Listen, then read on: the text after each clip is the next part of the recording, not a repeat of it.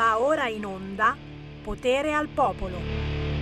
Grandissimo cambi! E come si fa a non eccitarsi quando hai davanti Parenzo? E dai, dai, ti viene, ti viene spontaneo, eh? sembra proprio uno che, che devi assolutamente picchiare politicamente, of course, eh? ti vogliamo bene Parenzo, anche a Cruciani se non si offende.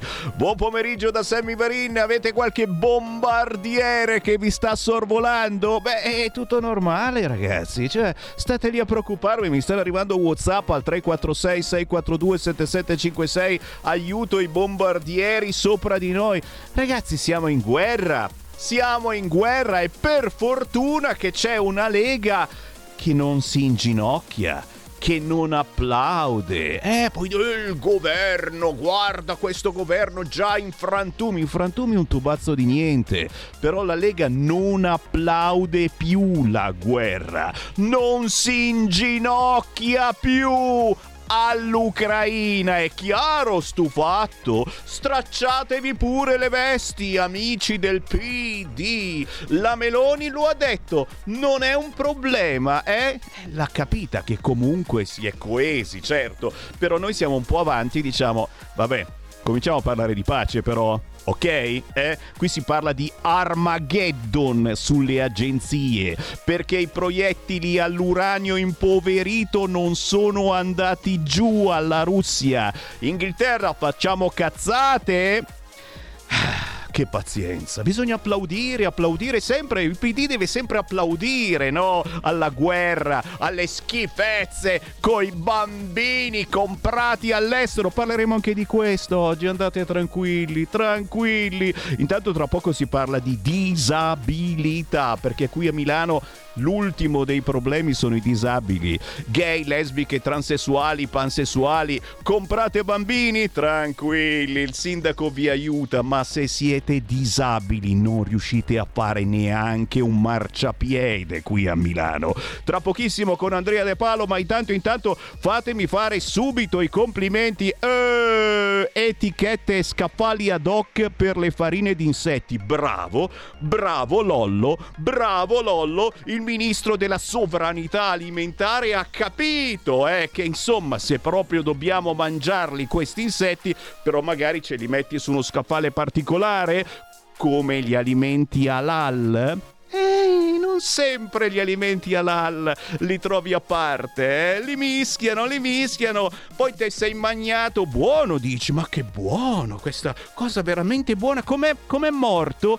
dissanguato lentamente mentre gli islamici pregavano Allah. Un saluto a tutti gli islamici. Eh beh, beh, inizia, inizia il Ramadan, inizia il Ramadan. Fate i bravi, fate i bravi che comunque c'è sempre tempo per allearsi su certi argomenti. Eh, qualcuno inizia a dire, però l'invasione islamica non è così la fine del mondo. È chiaro che se devo scegliere tra islamico e gender fluid, eh, mando la canzone. Signori, foto ricordo! Simone Zoni!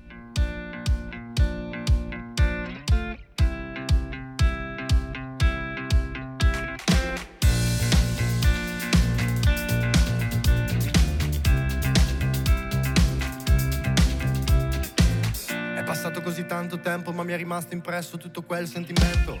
Quelle forti emozioni, quei viaggi nel tempo, quei calici pieni, il profumo nel letto. E ripenso a ciò che è stato, in che modo ho sbagliato e se mai recupererò. Ciò che hai perso una volta, l'hai perso per sempre, non ero cosciente, ora lotto perché ci penso e più ci credo. Resto solo nel mio letto, guardo quella vecchia foto, mi spiadisce nel tempo ma resta là. Poi ripenso a ciò che è stato, ne è stato del passato. Sembra come un'altalena, devo spingere o questa si fermerà. Devo spingere o questa si fermerà. È una giostra di mille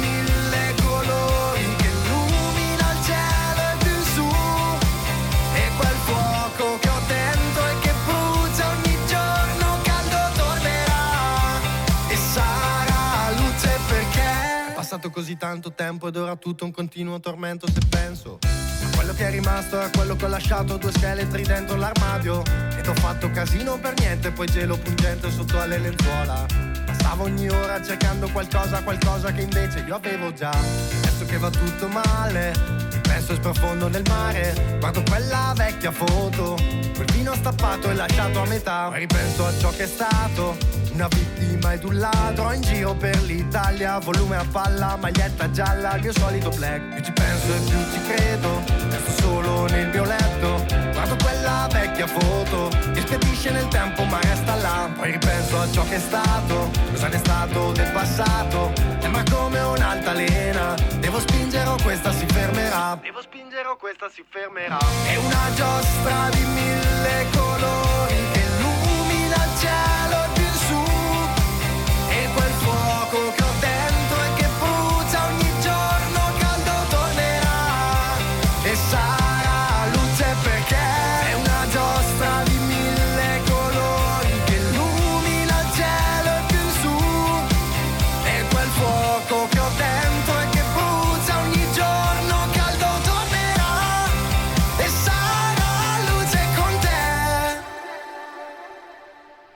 Sono gli artisti indipendenti, quelli che Sammy Varin trasmette nella propria trasmissione dalle 13 alle 15 e dalle 5 e mezza alle 7 e mezza del mattino c'è di nuovo Sammy Varin.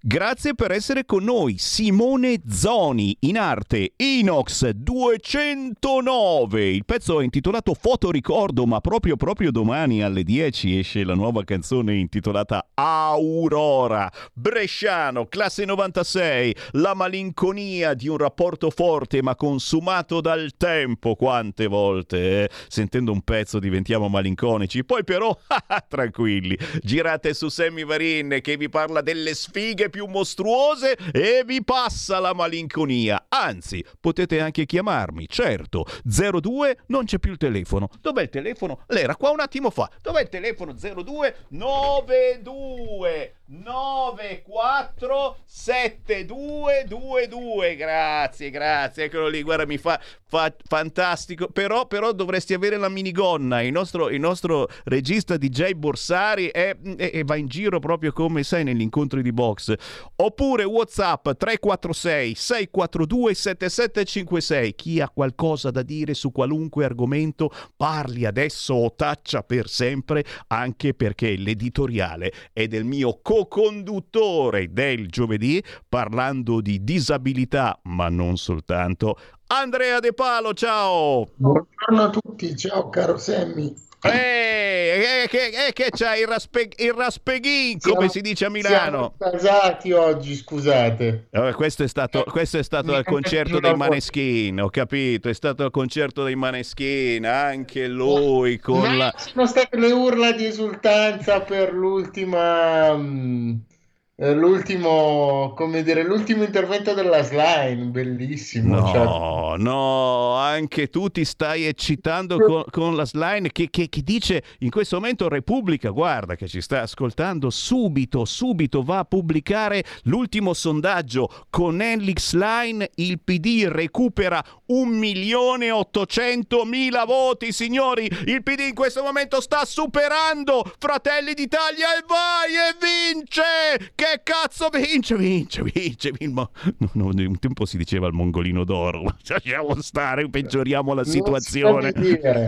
No, perché è interessante come si occupi dei diritti di questi bambini, delle coppie omogenitoriali che ancora non ci sono perché tecnicamente non ho ancora visto nascere un bambino da due uomini e invece non si occupi dei diritti dei disabili, incredibile. Cancellati. Eh, Cancellati, Eh. voi disabili assolutamente cancellati, però, però ve lo meritate perché probabilmente eh, non sapete attirare l'attenzione su di voi nel modo migliore. Eh, che ne so, eh, potreste andare a fare un bel bambino con l'utero in affitto perché poi lo abbiamo scoperto, non sono soltanto gay, lesbiche e transessuali, sono pochissimi quelli che ricorrono all'utero in affitto di queste tipologie, sono quasi tutti etero ragazzi che sganciano 100.000 euro e sulla verità c'è un'inchiesta carina carina proprio, eh? cioè chiunque di noi può chiedere informazioni, ti fanno il preventivo, ti dicono come fare e ti compri il bambino.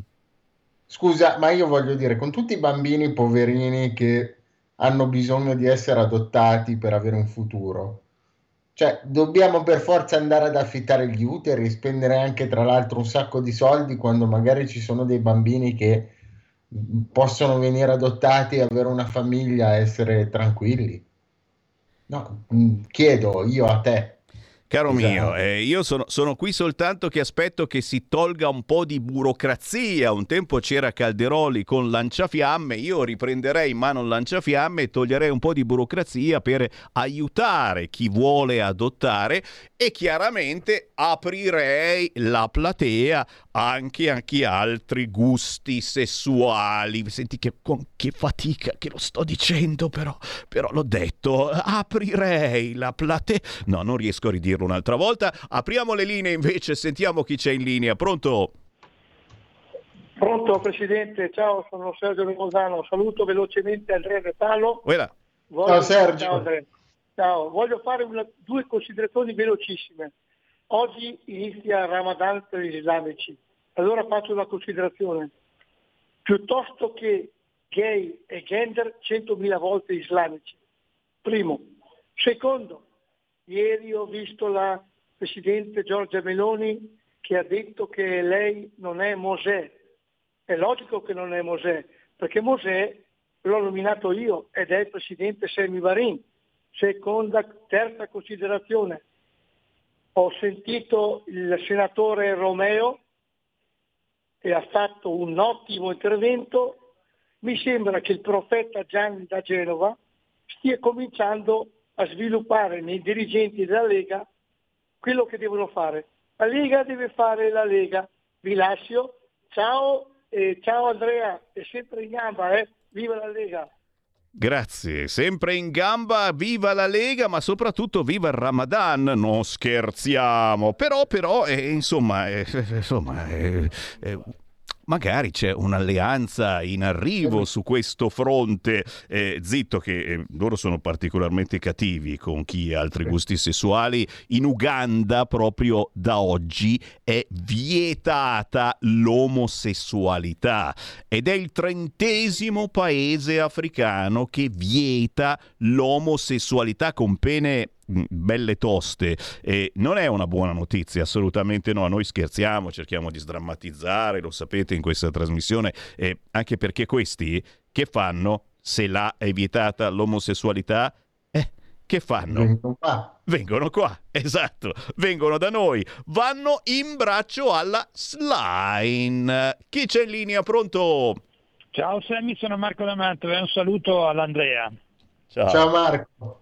Allora, io non sono inerente all'argomento, ma vi do questa notizia che ho appena ricevuto dalla mia consigliera regionale di Mantova, la Cappellari che tu hai intervistato qualche settimana fa. In Commissione Giustizia l'emendamento della Lega che eh, praticamente vuole che le borseggiatrici incinte non vengano più rilasciate è passato, quindi le borseggiatrici eh, incinte che verranno pescate a rubare passeranno la detenzione, da quello che c'è scritto qua, in casa famiglia o in strutture dedicate.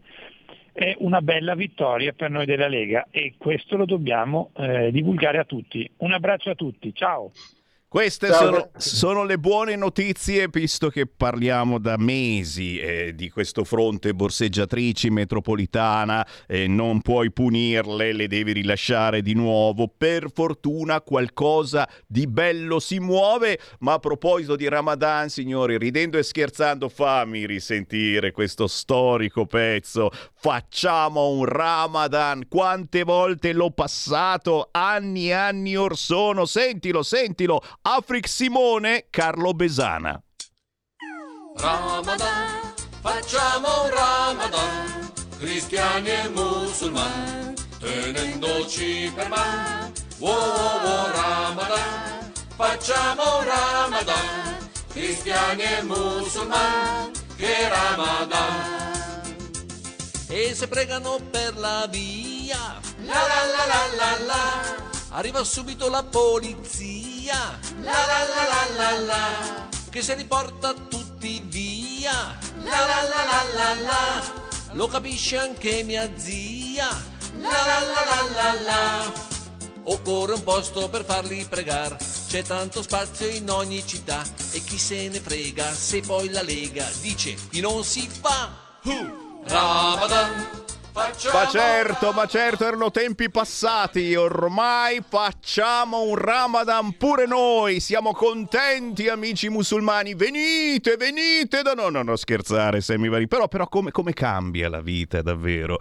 0292947222 e cerchiamo di sdrammatizzare il momento drammatico parlando anche di disabilità con Andrea De Palo e ricordando eh, le buone notizie ma anche le cattive notizie. Eh, Andrea, ci sono delle buone notizie. Io una, una ce l'ho che eh, più tardi alle 13.30 trasmetterò il question time che c'è stato con Alessandra Locatelli proprio ieri la giornata eh, sulla sindrome di Down e ci sono per fortuna delle buone novità. Eh, tu cos'altro hai di buono o di meno buono da segnalarci? Allora, di buono da segnalarvi che ehm, ho- continuo ad interessare il Ministero per la questione dello sconto in fattura e eh, probabilmente adesso che ne stanno lavorando mh, qualcosa magari si, si- si riuscirà a discutere, a iniziare a discutere,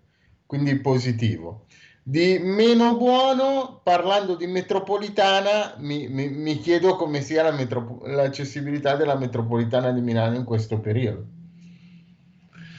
Eh, Visto, visto che prima si parlava di metropolitana e di borseggiatrici, il problema della metropolitana di Milano non sono solo le borseggiatrici, sono a volte anche i montascale che non funzionano, gli ascensori che insomma sono in un cattivo stato manutentivo, che tu entri con la carrozzina e devi farti il segno della croce per come sono tenuti e puliti, un- una serie di cose. Quindi, mh, insomma, mh, Sindaco Sala, di buono c'è che la Lega si ricorda.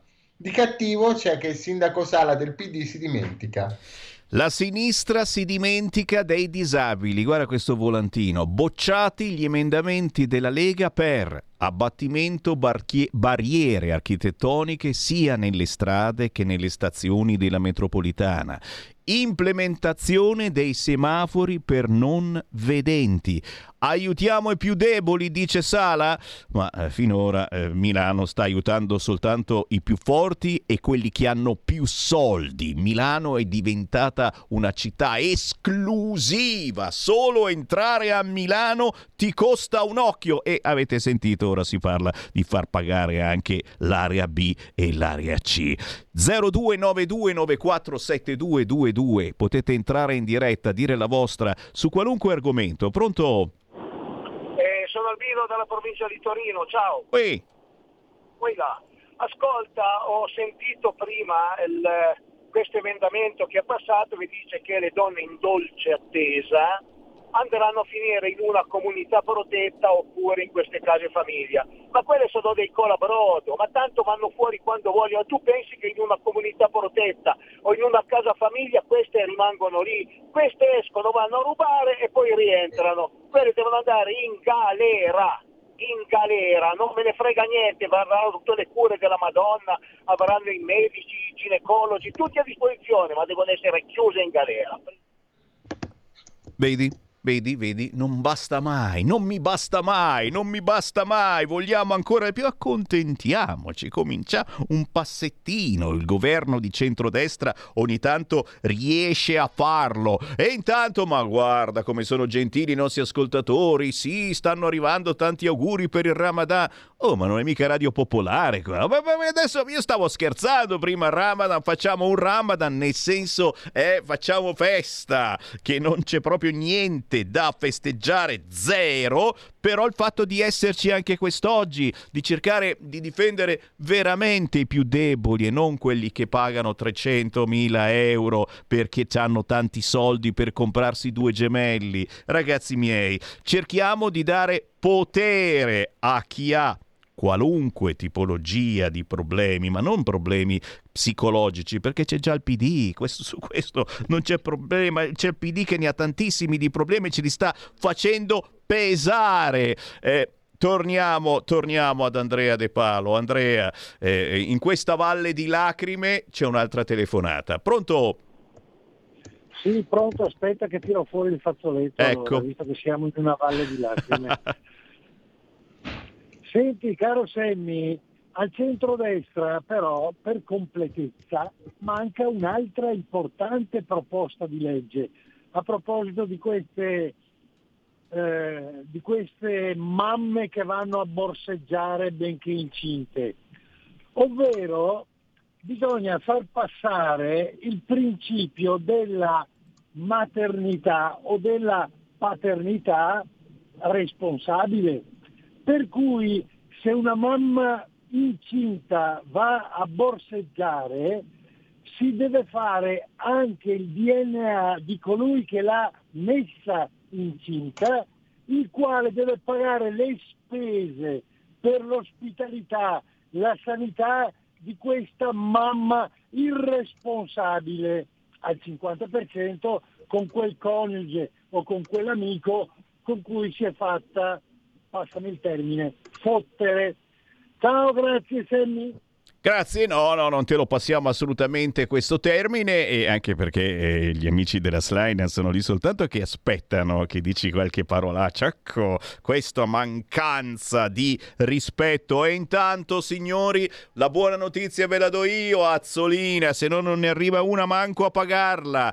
A Monza arriverà il presidente Mattarella a inaugurare il nuovo ristorante Pizza Out quella ormai catena di ristoranti eh, portata avanti con persone disabili, eh, down, autistici. Eh, beh, ragazzi, è una cosa bellissima se non fosse che il fondatore a Campora, che eh, tante volte abbiamo ospitato su queste frequenze, negli ultimi mesi si negava, non capivo il motivo, ho capito perché, perché durante le elezioni ha abbracciato Maiorino Marino ha detto diritto di votare Maiorino che le aveva, gli aveva eh, promesso spazio in regione Lombardia, chiaramente uno spazio per eh, aiutare i disabili e, e, e, per questo è stato molto criticato perché una persona eh, squisita che decide di aprire non uno ma due ristoranti portati avanti da disabili e questo prossimo si apre a Monza nella zona eh, di Viale Campania nelle prossime settimane con il presidente Mattarella Mattarella che inaugurerà il nuovo Pizza Out nella giornata mondiale della consapevolezza sull'autismo, beh ragazzi è una notizia stupenda se non fosse eh, che eh, eh chi porta avanti questa cosa è di sinistra.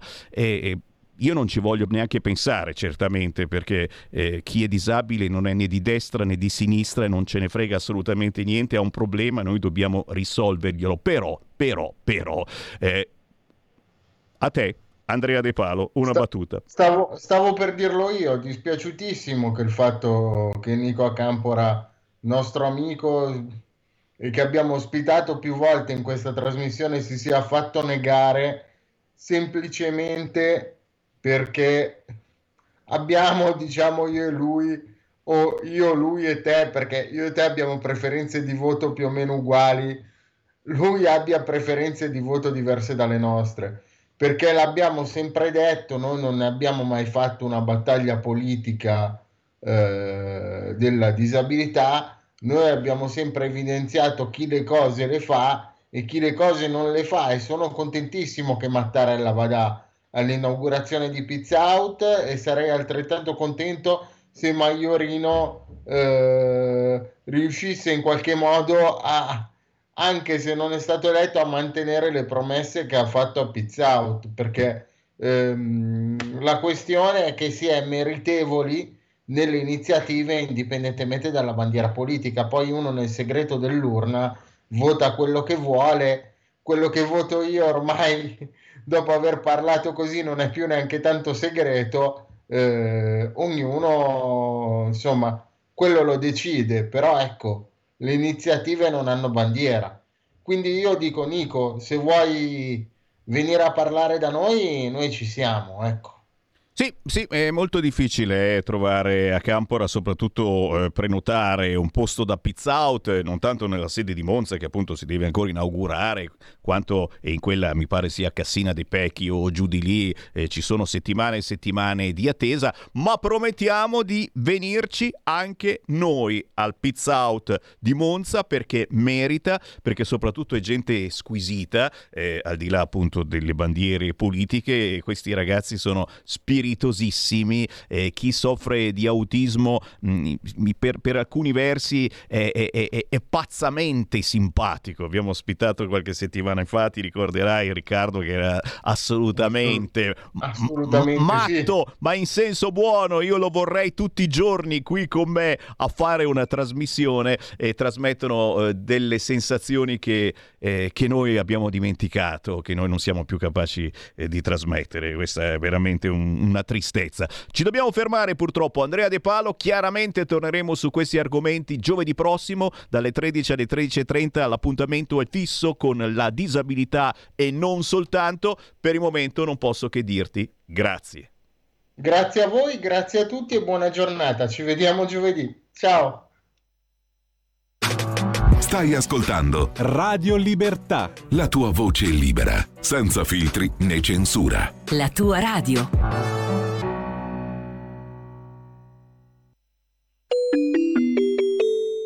Qui Parlamento. Buongiorno Presidente, grazie a tutti. Eh, L'atto di sindacato ispettivo si ricollega nelle premesse alla giornata mondiale della sindrome di Down, durante la quale hanno preso vita due iniziative importanti. With, with, with Us, Not For Us, di IDP, dell'Associazione Italiana delle Persone con, Down, con la sindrome di Down, e Ridiculous Excuse Not To Be Inclusive, di Core Down. Il quesito dell'interrogazione invece pone una serie di domande che sono collegate tra loro dal filo conduttore del principio dell'inclusione. Alcune domande hanno fatto riferimento al tema dell'abbattimento delle barriere architettoniche, della costruzione di parchi gioco inclusivi. Più in generale parlei certo di accessibilità universale, ma anche di fasi nel percorso della vita delle persone con sindrome di Down e della vita di tutte le persone con disabilità, che sono la scuola, la formazione, il lavoro, l'autonomia. Su tutti questi temi ho avuto modo di esprimermi nel corso della presentazione delle linee programmatiche del mio mandato e anche in qualche occasione più specifica in aula. Ma oggi, ricordando la giornata mondiale per le persone con sindrome di Down, colgo l'occasione per rispondere sottolineando l'importanza di un grande salto di qualità culturale. In questi giorni e nelle tappe che in questi mesi mi hanno portata nelle diverse regioni, ho parlato con tanti ragazzi e tante ragazze con sindrome di Down, ma anche con altre disabilità disabilità fisiche, intellettive, sensoriali, malattie cronico-degenerative, oncologiche rare. Oggi più che mai il nostro dovere è rispettare l'unicità della persona, che significa garantire che insieme ai servizi sanitari, alla riabilitazione, alle terapie, ogni persona deve avere la possibilità e il diritto di godere di una vita sociale, relazionale e affettiva. Dobbiamo affiancare alle norme una seria responsabilità, quella di evitare scuse per escludere, di condividere con tutte le persone con disabilità le proposte e le strategie e soprattutto di impegnarci a valorizzare le competenze e i talenti di tutti, proprio nello stile delle due campagne di sensibilizzazione che ho citato all'inizio. Ma voglio concludere con un monito per tutti, davvero, lo dico con il cuore con tutta sincerità nel ringraziare le famiglie, i volontari, tutti coloro, le istituzioni che, che ogni volta ci credono, le istituzioni politiche, i privati cittadini, che nel tempo hanno creduto e che ancora ci credono. Qui Parlamento.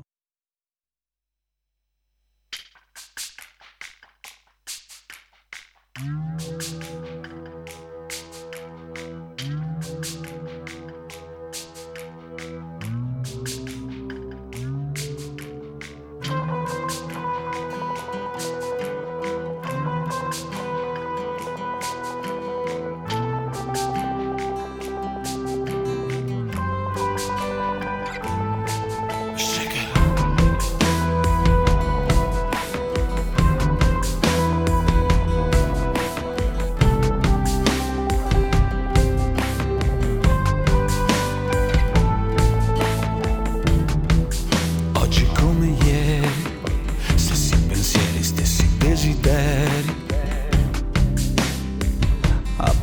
Portata di mano.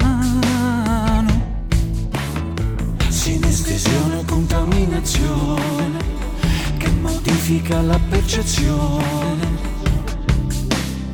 Su tutti i sensi prende il sopravvento.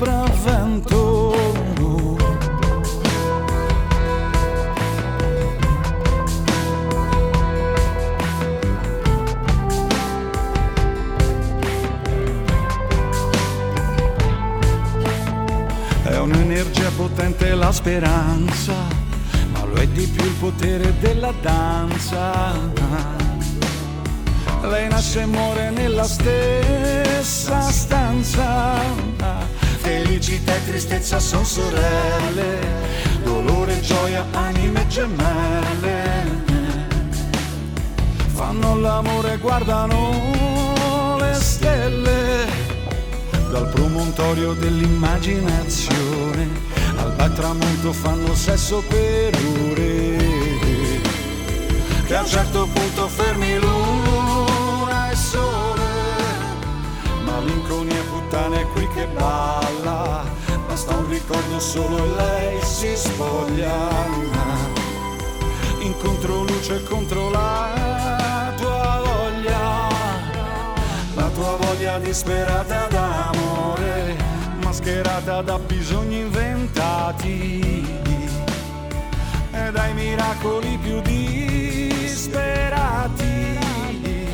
Un profumo si può avere un colore, mangia il mio frutto e senti che invenzione. E se mi tocchi adesso è un'esplosione. Interessante questo artista che ricorda un po' lontanamente Mango, eh, ma lontanamente autore attore. Il 22 aprile presenterà il suo nuovo album in Firenze.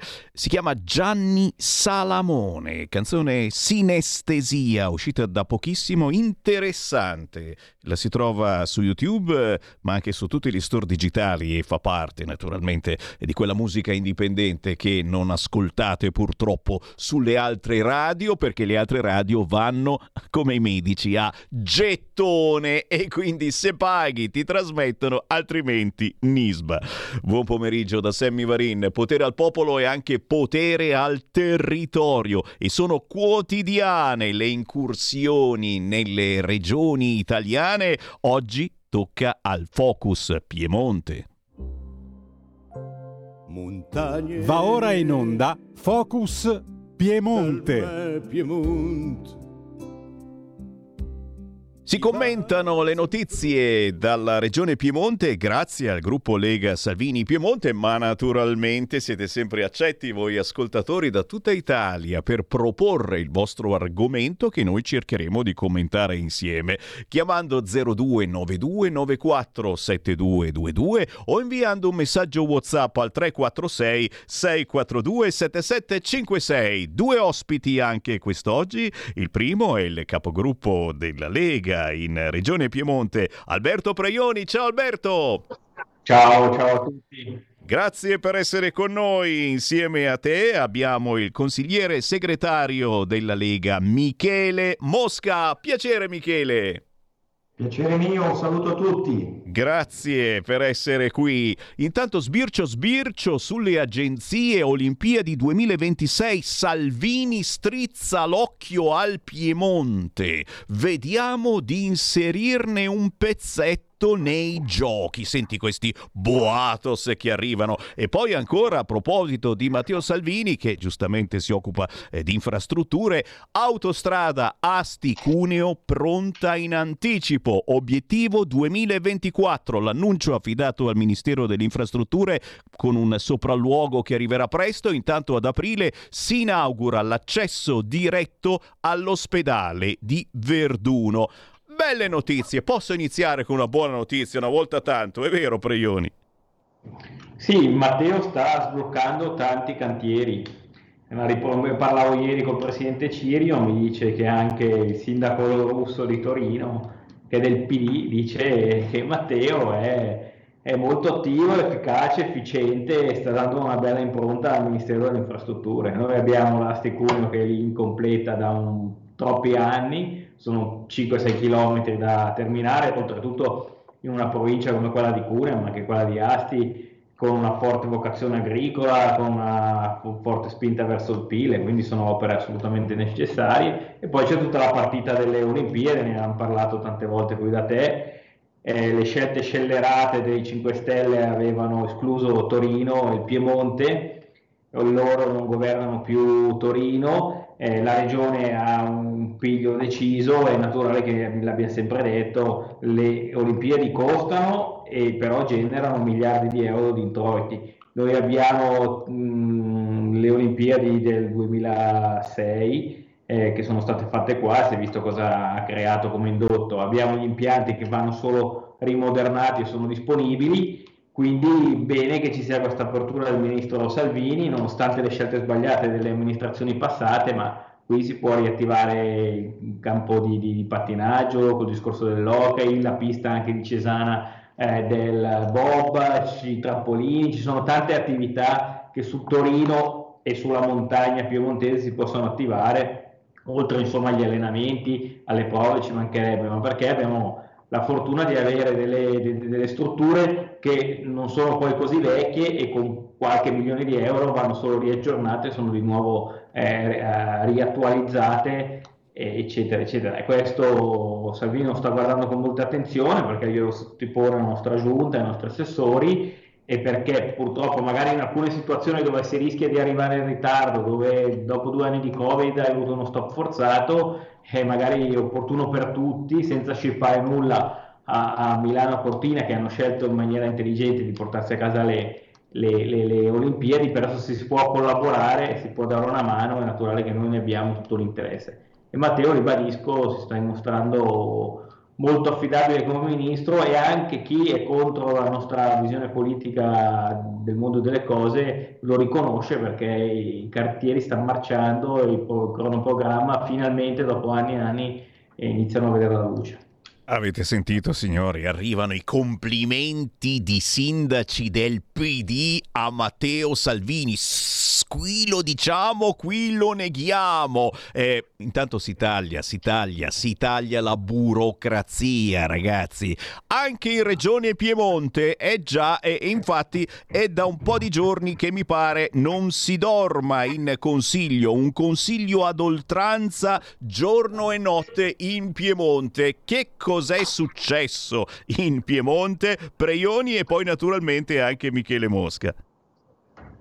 Eh, stiamo rivedendo lo statuto, poi entra nel dettaglio Michele Mosca, noi abbiamo un regolamento purtroppo che è figlio della concordia istituzionale degli anni 70 che non, che non è più attuale, che quindi prevede ore e ore di, di, di parole dei maestri della sinistra e dell'opposizione, perché veramente sono parolai di professione quindi ci inchiodano in aula, abbiamo fatto una notturna l'altra mattina fino alle 7 di mattina, eh, dalle, 10 di, dalle 10 alle 7 di mattina senza stop e vediamo cosa succede oggi nella giornata di oggi, se si arriva a una sintesi o se invece andremo oltre e faremo altre notturne. Noi abbiamo convocato fino a venerdì eh, mattina e capiamo, fino a venerdì notte scusate alle 24 e cerchiamo assolutamente di tenere il punto perché vogliamo modernizzare il Piemonte, vogliamo portarlo al pari di Lombardia, Veneto, Emilia Romagna e Toscana, che sono le grandi regioni d'Italia, al di là della destra e della sinistra, ma che secondo noi sono insomma, governate bene, istituire i sottosegretari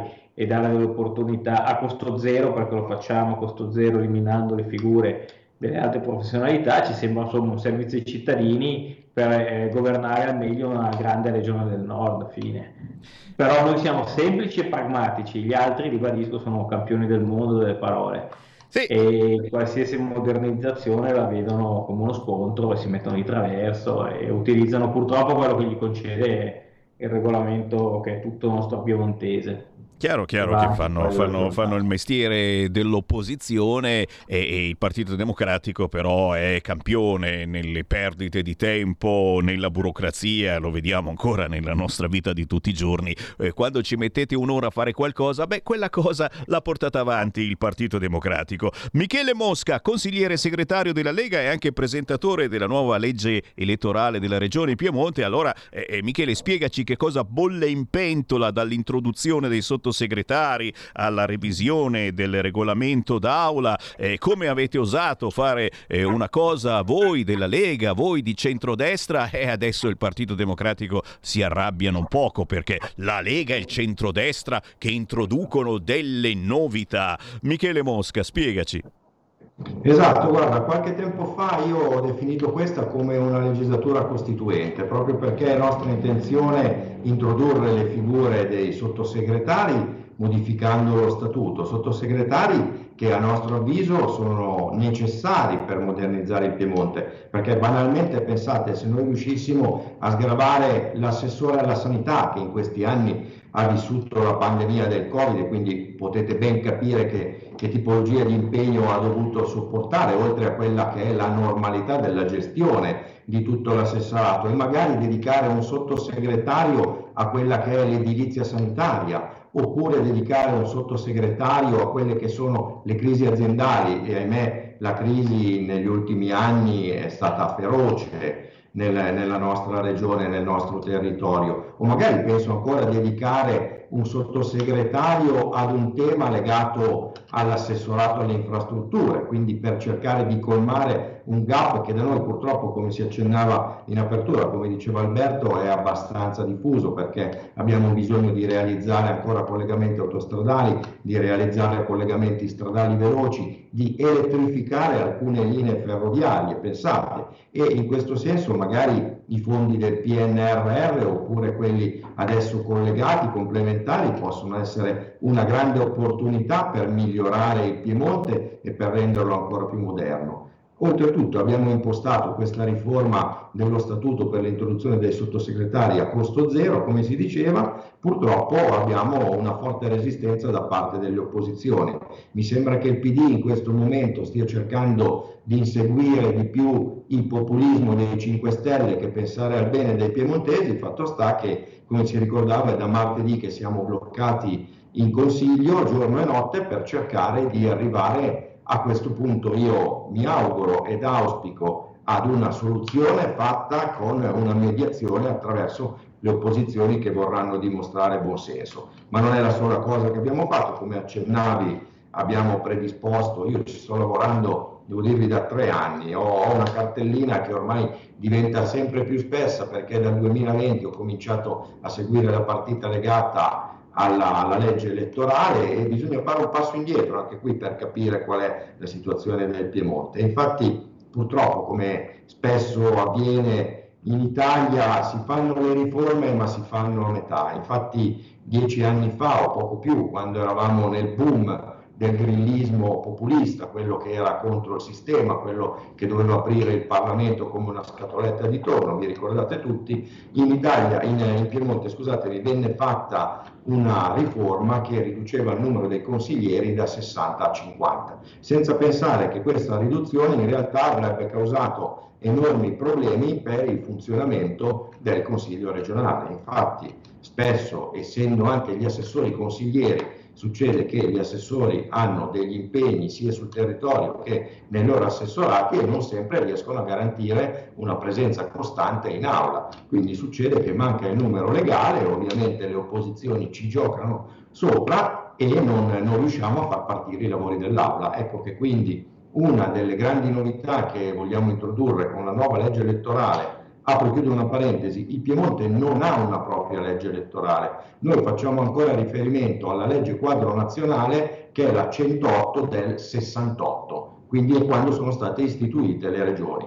E allora io credo che sia giunta l'ora di dare una legge elettorale propria al Piemonte, ritagliata sulle esigenze del Piemonte, che dicevo tra le varie novità, tra le varie innovazioni, ha quella della, dell'introduzione delle supplenze ovvero eh, quando un consigliere viene nominato assessore, perde momentaneamente lo status di consigliere e gli subentra il primo dei non eletti nella stessa circoscrizione o scorrendo, scorrendo i migliori resti a, livelli, a livello regionale qualora eh, lui sia stato eletto nel listino. È la stessa cosa che succede in Lombardia, che succede in altre regioni, ma che permette, permetterebbe nella, nella nostra idea permette al Piemonte, allo stato attuale permetterebbe al Piemonte di essere più moderno, di essere più veloce, di permettere al Consiglio regionale di funzionare in maniera continuativa senza continue interruzioni e senza la necessità quindi di dover richiamare gli assessori che sono impegnati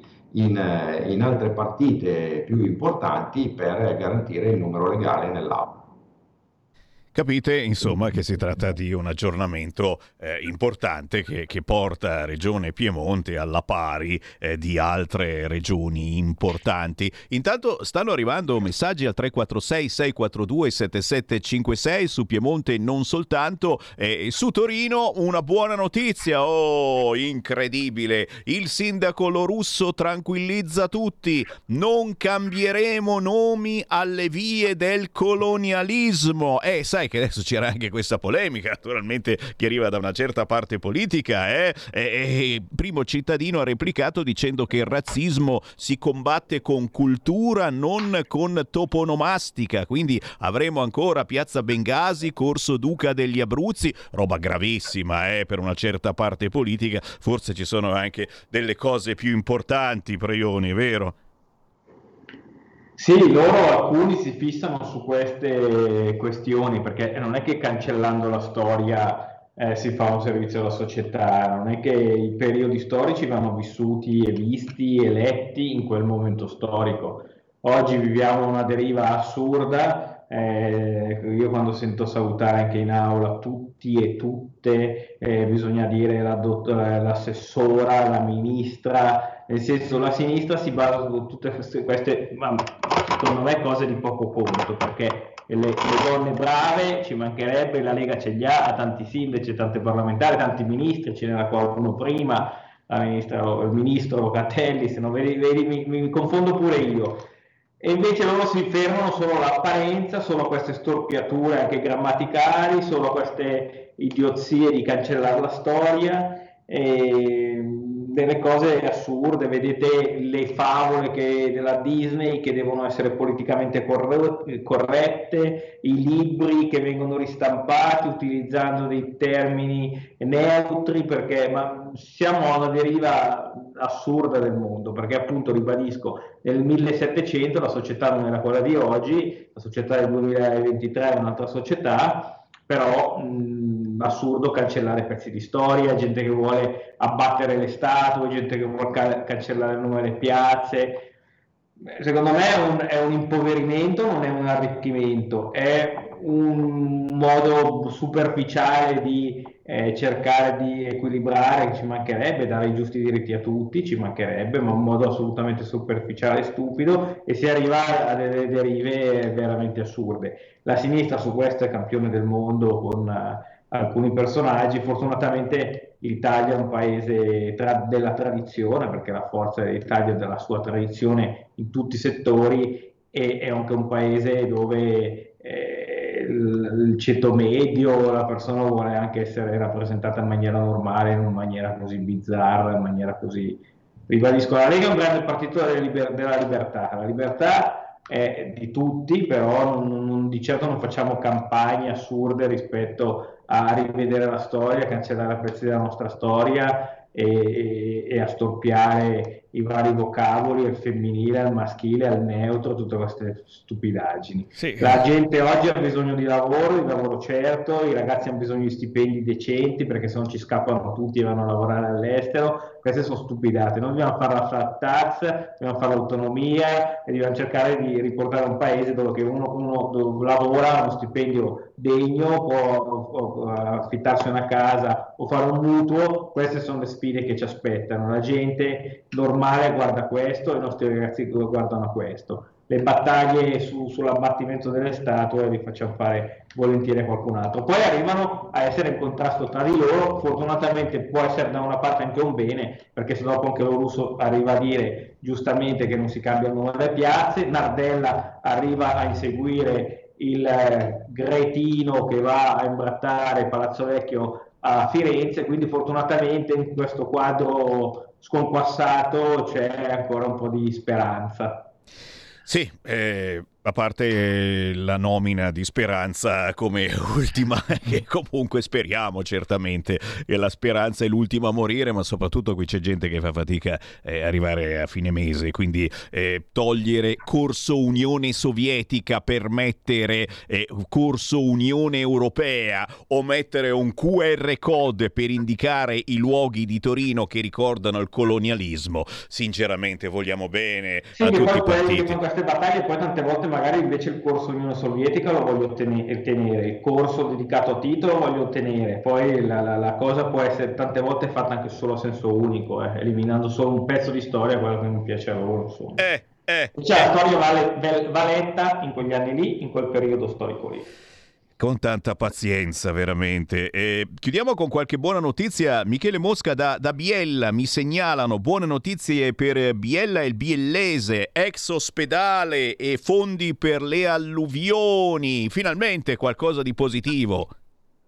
Finalmente, assolutamente sì. Guarda, quella del vecchio ospedale è una battaglia che io ho condotto fin dall'inizio della, della, consigliatura, proprio perché dieci anni fa noi abbiamo trasferito la sede dell'ospedale in uno stabile nuovo, quello vecchio che peraltro è ubicato in centro città, nel corso degli anni è diventato una vera e propria bomba sociale, nel senso che è un luogo ormai di degrado, frequentato da soggetti poco raccomandabili e quindi crea problemi sia per il decoro della città che per le persone che invece risiedono intorno a queste vie. Quindi sono riuscito tramite la collaborazione del nostro assessore alla sanità e dell'ASL a fare una nuova perizia per ridurne il valore e quindi renderlo più attuale a quella che è la crisi anche immobiliare del nostro territorio e a seguito della nuova valutazione ora è necessario riuscire a dare un diritto reale al comune di Biella in modo che possa partecipare a qualche bando, penso a qualche bando europeo che evidentemente deve avere una portata intorno ai 15-20 milioni di euro, quindi non poco, per riuscire a trasformarlo e a riqualificarlo. In questa mia battaglia ho trovato un grande ostacolo, neanche a dirlo, un ostacolo legato alla burocrazia, guarda caso la soprintendenza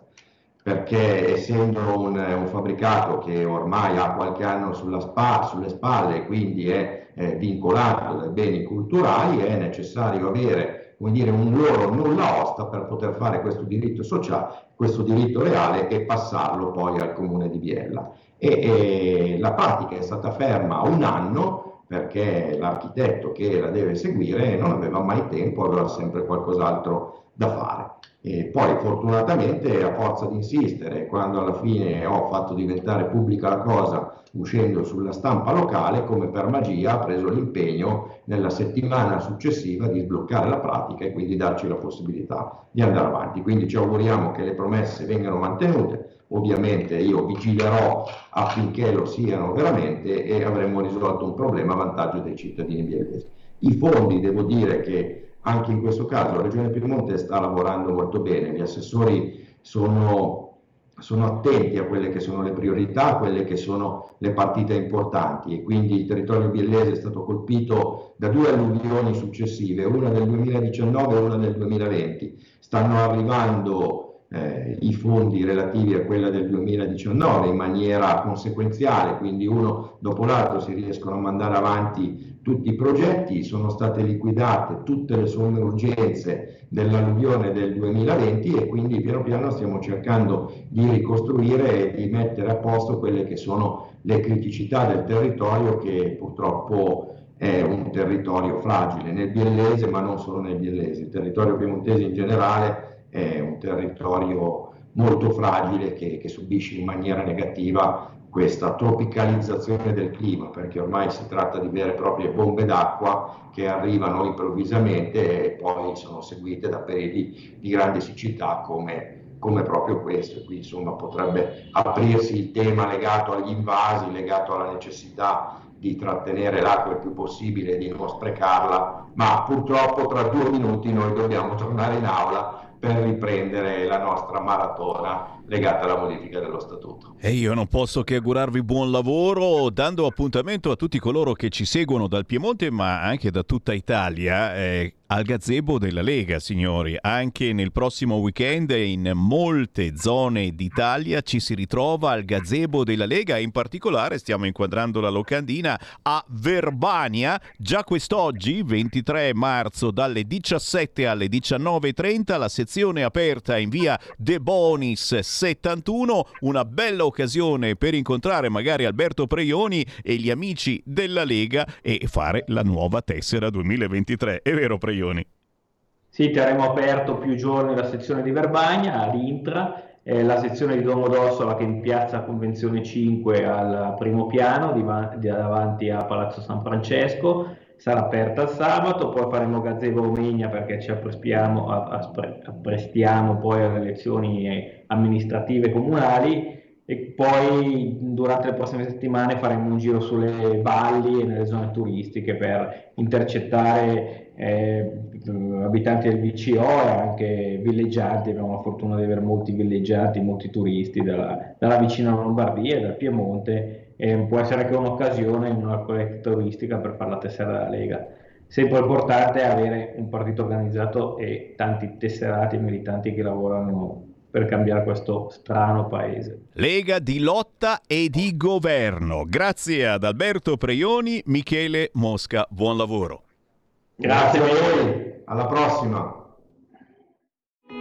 In quanti ti promettono trasparenza, ma alla fine ti ritrovi sempre con la bocca chiusa e non puoi dire quello che pensi. Radio Libertà non ha filtri né censure, ascolta la gente e parla come la gente.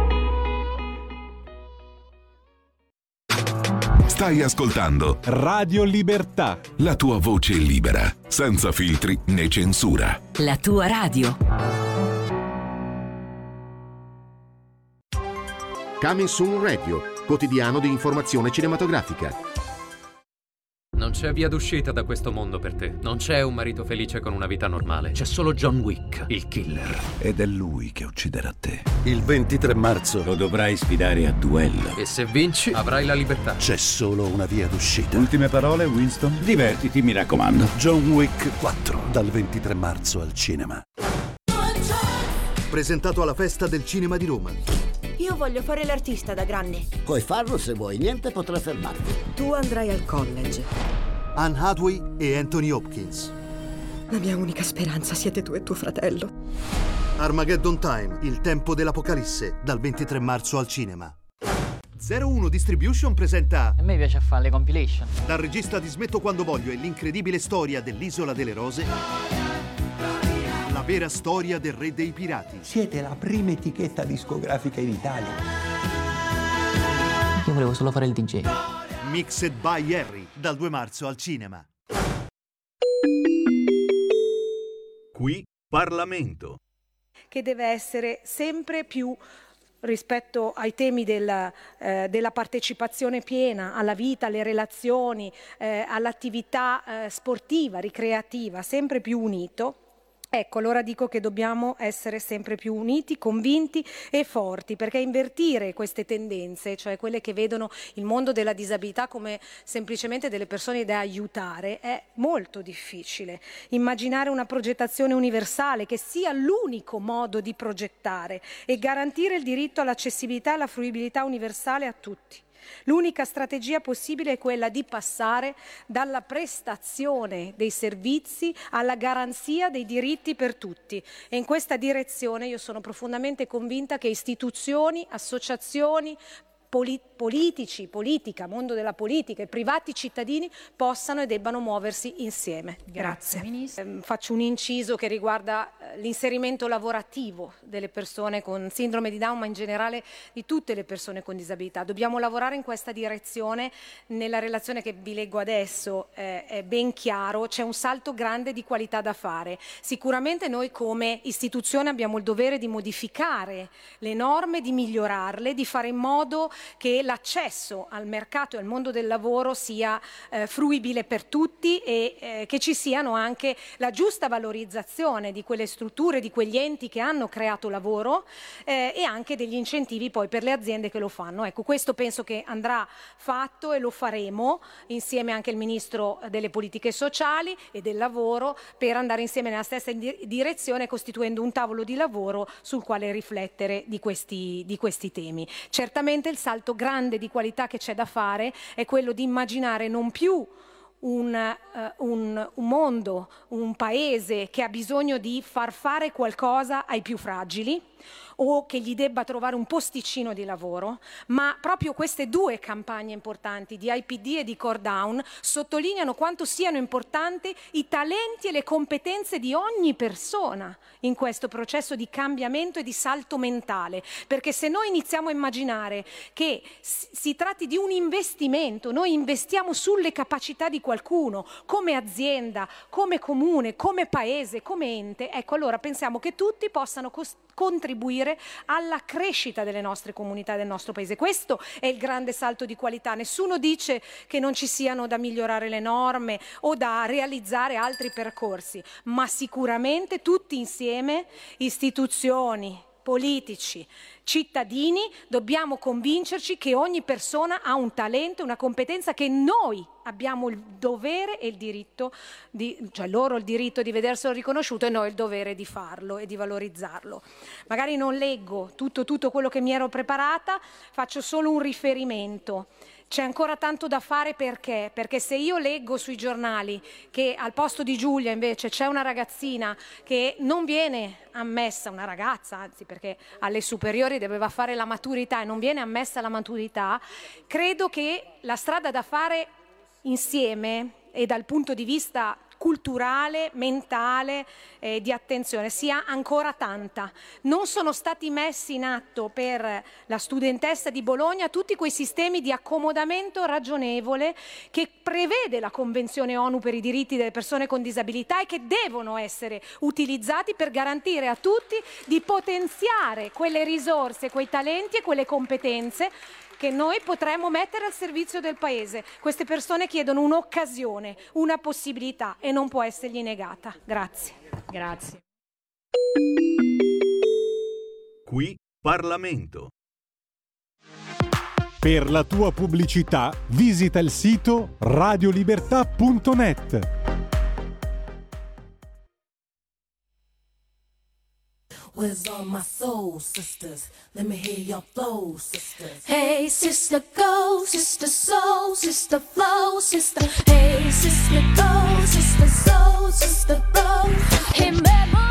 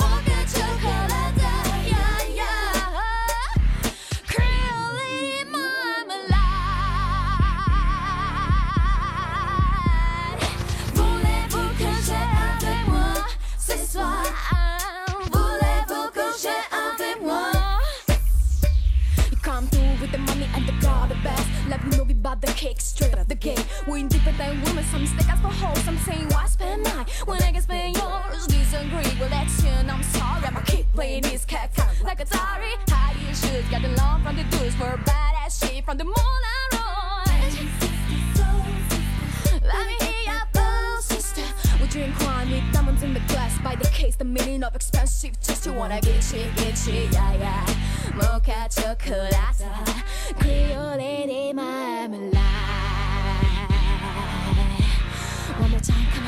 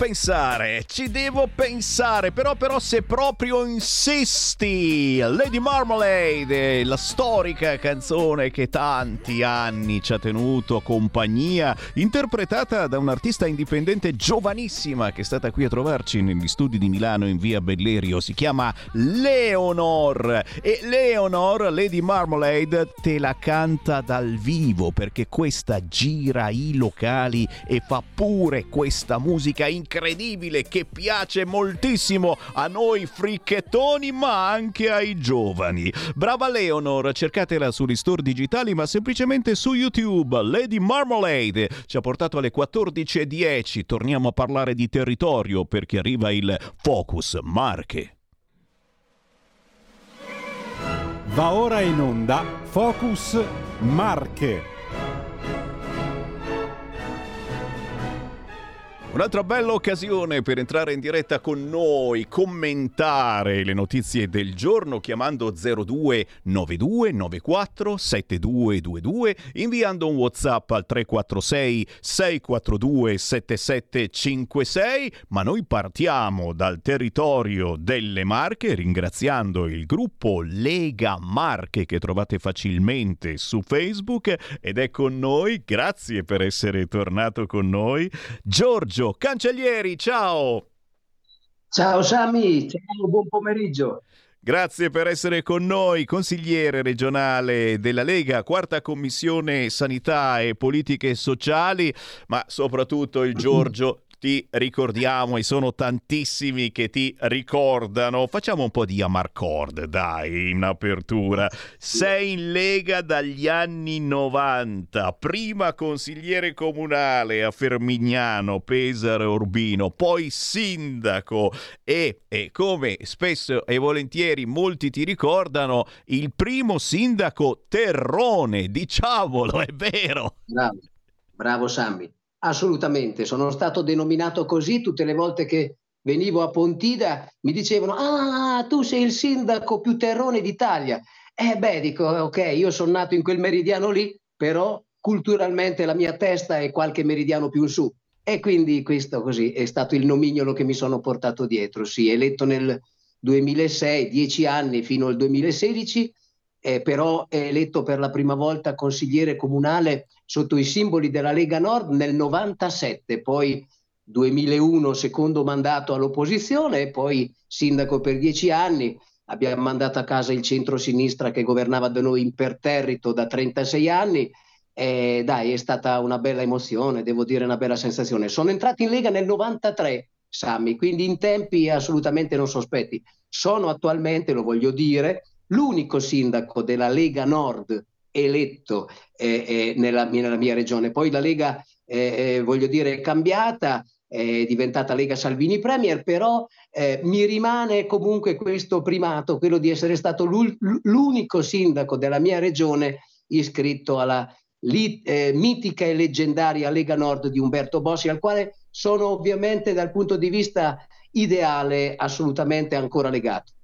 E lo siamo tutti noi, signori. Eh, chi ti parla ha doppia tessera e ci mancherebbe altro. E anzi, se qualcuno di voi vuole entrare eh, su questi argomenti eh, amarcordiani, potete chiamare 02 9294 7222, visto che abbiamo un vecchio leghista, Giorgio Cancellieri, dalla regione Marche. E, e Giorgio, come, come minimo, però, ci devi ricordare quelle sensazioni eh, delle Pontide, eh, le Pontide di tanti anni fa, che poi ti dico la verità, eh, avendone passata una, insomma, l'anno scorso, pochi mesi fa, non è, non è, non è cambiata così tanto, è, è sempre Pontida, siamo sempre belli tosti in questo senso, naturalmente ci siamo aperti a tutta Italia e come tante bandiere di tutte le, come le abbiamo sempre chiamate noi, nazioni italiane. Uniti all'interno delle differenze. E magari salutiamo Roberto Calderoli che sicuramente ci ascolta delle responsabilità. Eh, però, però le pontide di tanti anni fa che sensazioni ti hanno dato Giorgio? Io, io provavo personalmente, e lo provo ancora adesso, eh, quando mi facevo la passeggiata sulla statale, passando naturalmente dal bar Arcadia eh, della nostra ascoltatrice Marinella a fare colazione, eh, avvicinandomi al Sacro Pratone, mh, sentivo come un brivido, un entusiasmo, ma anche un brivido, un'emozione stranissima, vedendo eh, gente che arrivava non soltanto dal nord, ma fino dai tempi, eh, vedi Giorgio Cancellieri, arrivava da tutta Italia per cercare di capire che cosa stava per accadere a Pontida e che cosa stava cambiando, e quale era l'umore della gente, quale rivoluzione chiedeva la gente. Era eh, un brivido fortissimo eh, che poi eh, certamente vedendo eh, i simpatizzanti, i militanti che parlavano eh, diverse lingue, diversi dialetti, era ancora più forte perché capivi che quello che pensavi tu lo condividevano in tantissimi da altre parti d'Italia. Però qua mi fermo, Giorgio. Eh, raccontaci eh, tu particolarmente qualche, qualche episodio di Pontida o anche di Venezia, perché ragazzi siamo stati anche lì. Qualche minutino di Amarcord eh, ce lo devi regalare. Ma eh, Sambi, hai detto praticamente tutto, tutto te. La differenza fo- forse tra un leghista, diciamo così, del centro-nord dell'Italia, eh, le Marche, e un leghista locale è che noi ci sparavamo qualcosa come 250, 280, 300 km andata e ritorno. E la differenza era questa. E, e, così e ti dovevi fare una levataccia il mattino, ti toccava partire alle tre e mezza, le quattro del mattino per venire in questo straordinario pratone pieno di emozione, di energia, di pulsione politica, perché lì c'era una fucina politica, c'era un progetto, il federalismo, che era un progetto meritocratico sul quale tutti noi credevamo. E, e poi era un progetto di radice, di identità, risvegliava le nostre radici, ci riattaccava le nostre radici, magari radici culturali un po' diverse. Io venivo da una parte d'Italia che aveva la, la sua storia, la Lombardia, il Veneto, il, il Friul, come lo, lo, lo no, si chiama da voi, eh, aveva magari un, una, una, storia un po' diversa rispetto a quella del centro Italia, diciamola così, ma alla fine lì c'era un progetto meritocratico, un progetto che ci differenziava dagli altri partiti, perché la differenza era questa, sembrava un'utopia quella di poter eh, proporre il federalismo in Italia, no? il reinvestimento nei propri territori di tasse pagate nel tuo territorio sembrava utopistico, un po' alla volta poi qualcosa è stato fatto di questo progetto, ma era un progetto assolutamente nuovo eh, che riconosceva radici antiche, quelle di Carlo Cattaneo, perché io mi ricordo la storia, fu un parlamentare, Carlo Cattaneo, degli, inizi del Novecento, che, che, che no, eh, parlava di federalismo. Ecco, quindi, eh, come dire, era un progetto utopico, ma, chi, ma, che ci legava tantissimo tutti quanti e soprattutto era un, un progetto che portava avanti solo la grande Lega Nord. Non eravamo uguali agli altri partiti, noi eravamo differenti rispetto agli altri partiti e questo, e questo ci rendeva estremamente orgogliosi, estremamente, estremamente fieri proprio di questo grande, eh, di questo grande eh, non so come definirlo, un, un, un, il più grande politico del dopoguerra, secondo me, Umberto Bossi, quello che ti faceva provare un'emozione micidiale. Nella, nella prima Pontida mi ricordo che sono arrivato prestissimo, mi sono messo nella transenna davanti dove poi parlavano tutti i, i, i, i dirigenti della Lega, i gerarchi della Lega, quelli più importanti, penso a eh, Maroni, Speroni, Borghezio, Castelli, eh, vabbè, quella volta c'era Pagliarini, Gnutti, c'era il grande, il grande eh, federalista, il, uh, Gianfranco Miglio, no, c'era tutta questa gente qua. Io mi ricordo l'emozione, un gnocco qui, un'emozione micidiale a, al discorso di Umberto Bossi che era capace di travolgere le folle ed essere tribuno del popolo come nessuno ma soprattutto con un progetto talmente diverso, talmente unico, che, ripeto, l'ha fatto diventare, secondo me, il più grande politico del dopoguerra. Quanti cuoricini che stanno arrivando, manco fosse un concerto ragazzi. E beh, giustamente stiamo ricordando i tempi passati con uno dei primi leghisti del centro-sud, Giorgio Cancellieri della Lega Marche. E intanto giustamente mi ricordano che Mattarella ha firmato il DDL delega sull'autonomia differenziata, un importante passo avanti secondo Roberto Calderoli e quindi questo imprinting eh, della Lega c'è e, e, proseguiamo con una identità eh, forte, importante. Chiaramente i problemi eh, sono così tanti da risolvere, soprattutto quando si è eh, al governo, in un governo di centrodestra, che bisogna fare squadra su tanti argomenti e tante argomentazioni. Eh, Torniamo, torniamo, alla regione Marche, perché giustamente il bello del Giorgio Cancellieri è che non si è mai fermato. La sua passione per la politica, parallelamente naturalmente al tuo lavoro, eh, ti hanno permesso di arrivare dove sei adesso e quindi nella quarta commissione sanità e politiche sociali, consigliere regionale della Lega nelle Marche e qui naturalmente c'è da lavorare e come? Eh, non so da, da, dove vuoi cominciare, ma certamente eh, la salute e in questo caso la salute della donna. Ci sono buone novità su questo fronte. A te naturalmente l'onere di raccontarcele. Cancelliere.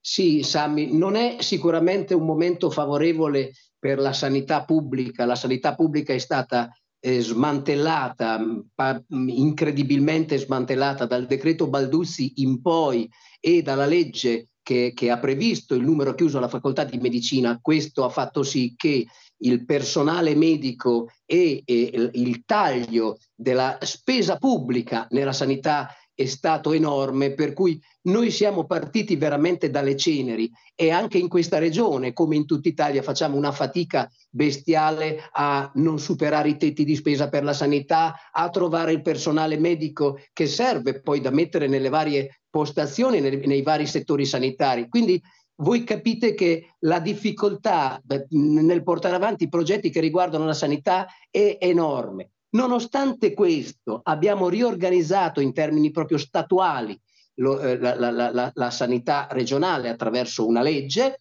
Eh, stiamo ehm, ehm, lavorando adesso sul piano sociosanitario che, che, sarà conten- che saranno i contenuti da mettere in quel contenitore che abbiamo già creato, cioè che la riorganizzazione del servizio sanitario regionale.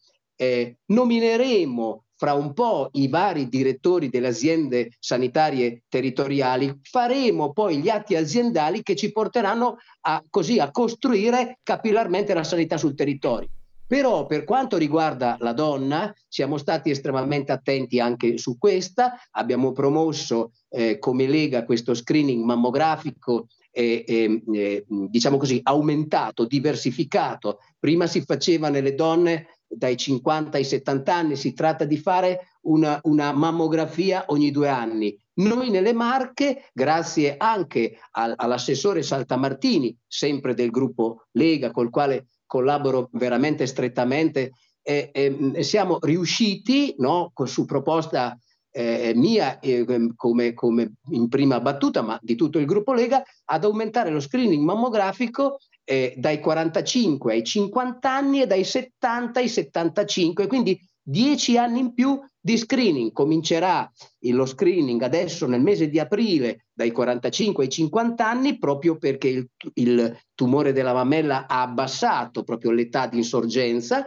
e anche dai 70 ai 75 cominceremo con questo screening nel mese di settembre. Ma non solo questo, adesso stiamo lavorando sempre no, su un lavoro eh, portato avanti dal gruppo Lega in particolare, eh, in Commissione Sanità, su una proposta di legge che riorganizza tutta la rete regionale sulla patologia endometriosi, che è purtroppo una, una rogna, detto proprio una rogna sanitaria per le giovani adolescenti e per le giovani donne eh, che, che eh, preclude tutta una grande sintomatologia eh, dolorosa e, e, allo stesso tempo anche situazioni di infertilità. Stiamo quindi lavorando eh, que- a, a, questa proposta di legge eh, ehm, ecco, in maniera importante, in maniera forte. Eh, dai, quindi eh, voglio dire, eh, tra l'altro questo è il mese proprio no, in cui in Italia si, si, fanno iniziative a favore della patologia endometriosi. Ma poi ci sono tantissime altre iniziative. Questa sera andrò in un piccolo comune eh, del, del, Montefeltro, si chiama Pian di Meleto, ad illustrare eh, il progetto Infermiere di Comunità.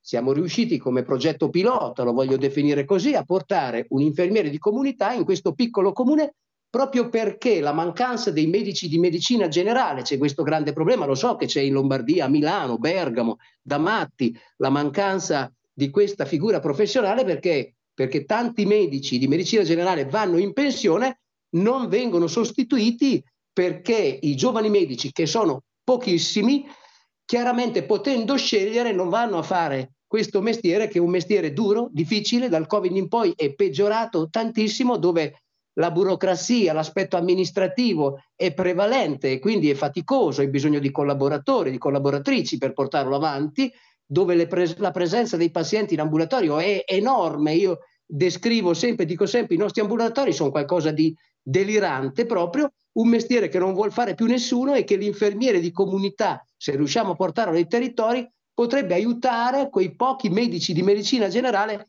rimasti sul territorio.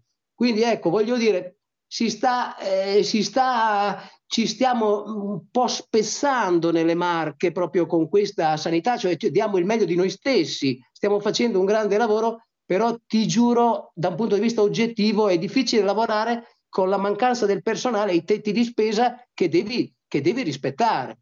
Penso, dico l'ultima, poi ti ripasso, ti ridò la parola Sami, Dico questo, dico che attualmente il governo centrale investe su una sanità più o meno l'8,8% del nostro PIL. Qui bisogna aumentare gli investimenti in sanità, portarlo almeno al 10-11% come fa la Germania. La Germania lo fa ancora di più perché tra l'altro con l'invecchiamento della popolazione i costi in sanità sono aumentati tantissimo. È ovvio che il nostro governo, quello no, è il nostro governo, perché questo è il nostro governo, ha dovuto assolvere a tante altre priorità, quindi io capisco i costi dell'energia e tante altre cose, però la sanità necessita degli investimenti superiori, se no quei pochi medici che, la, la, che si laureano abbiamo la, i, dei numeri che ci dicono che quasi la metà dei nostri giovani laureati va a lavorare all'estero perché perché all'estero guadagnano di più, ma hanno anche un'aspettativa di carriera superiore rispe- rispetto a quella che offriamo noi. Allora non è possibile che noi italiani, attraverso le nostre università, formiamo il personale, formiamo i medici e poi questi ci vanno a lavorare all'estero, cioè diamo a questi giovani delle prospettive di lavoro dignitose, sia, in, ripeto, in termini economici, ma in termini di mission, di, di, di, di carriera. Ecco, quindi eh, la, sanità è un tema incredibile. Sammy, tocca metterci le mani. Io spero che nei prossimi tempi il governo vada proprio a parare lì, cioè sul, sul tema della sanità, perché lì si gioca molto la credibilità eh, dei noi amministratori, ovviamente prima di tutto come regioni, perché la sanità è una competenza anche delle regioni. Diciamo così, c'è competenza eh, eh, del- sia delle regioni che del governo centrale. Chiaro che le regioni giocano una grande mh, partita sul tema della sanità, ma il governo centrale ci deve mettere nella condizione di poter dare sanità sul territorio e questo vuol dire investimenti assolutamente importanti, insomma. Il discorso è stato veramente chiaro e, e te ne ringrazio e chiaramente facciamo il punto quotidianamente dalle regioni italiane e vediamo che eh, su questo fronte, il fronte sanità, eh, le regioni stanno dando il massimo, ma certamente c'è un freno a mano potentissimo e il fatto che più di tanto non si riesca a fare, quindi ci vogliono scelte importanti a livello nazionale, altrimenti, beh, altrimenti certamente eh, il Partito Democratico e la sinistra hanno campo libero per dire quello che vogliono, ma soprattutto la gente, la gente deve aspettare mesi se non anni per fare una visita. Io devo ringraziare veramente Giorgio Cancellieri, consigliere regionale della Lega in Regione Marche. Giorgio, stanno arrivando ancora WhatsApp di gente che ricorda le sue prime Pontida eh, o anche quelle un po' più avanti, eh, Bossi dopo l'ictus, un nodo alla gola ed occhi gonfi alle sue prime parole, ci scrive Gian da Brescia, Eh, tanti ricordi bellissimi che avremo modo di rispolverare ogni volta che sentiremo Giorgio Cancellieri, che è un leghista di quelli storici, come il sottoscritto e come non so molti di voi. Grazie Giorgio, buon lavoro e alla prossima!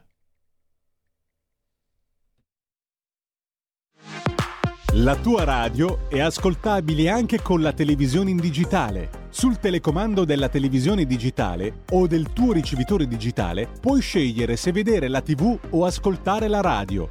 Risintonizza i canali radio e troverai anche Radio Libertà, canale 252.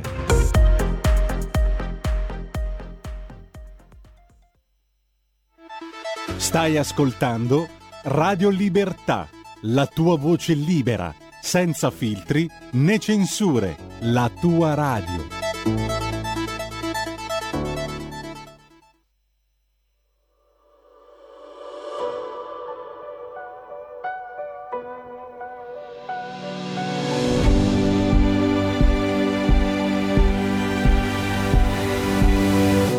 E vorrei chiamarti ancora un po' per sentirti dire che vuoi restare, che vuoi restare. E vorrei mancarti ancora un po', sai che il tempo passa e poi mi assale, sì che mi assale. E quando scappi non fai altro che ridare buio a quella luce che hai riacceso. Vorrei averti senza fiatare, ti ascolterò perché fai respirare. Vorrei averti senza parlare, ti guarderò perché mi fai sognare. Scriverei pagine per dirti che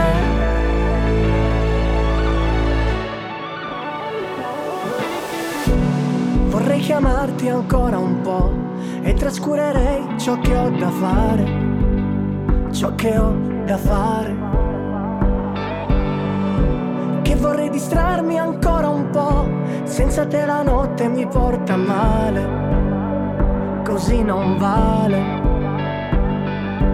Quando scappi non fai altro che ridare buio a quella luce. Vorrei averti senza fiatare,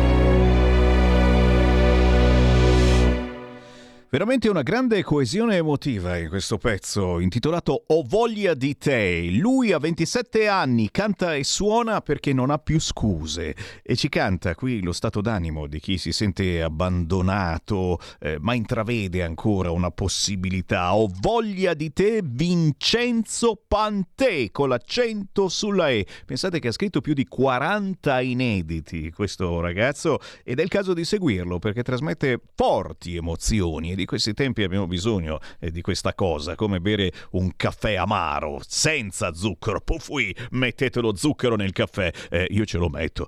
Vincenzo Panteo, voglia di te, ci ha portato all'appuntamento con hashtag bambini strappati e quindi quella mezz'oretta scarsa che diamo una volta alla settimana, il giovedì dalle 14.30 alle 15 a Sara Joy. Sara De Ceglia, ciao! Ciao, ciao Sammy, eh, benvenuti come sempre a tutti i radioascoltatori.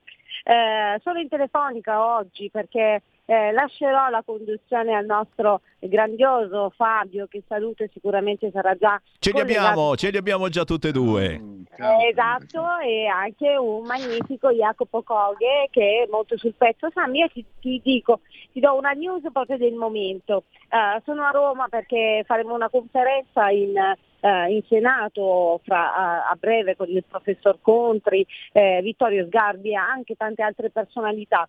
E, e stavo adesso pensando alla puntata, all'oggetto della puntata e mi è passato davanti Sumaoro. Oh, che visione!